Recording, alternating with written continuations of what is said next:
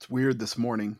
I'm sitting in my office and I just got sucked back to the pandemic. I don't do a lot of meetings from here anymore. It was kind of like going into a time capsule in a way. A few pieces of trash I left up here, some empty drink bottles. The air is really quiet.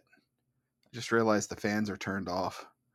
And I'm on a call for work early in the morning, Slack tripping away in the background.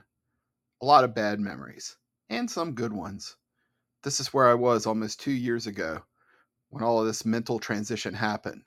Right where I'm sitting now, sorta. It's eerie up here, kind of haunted.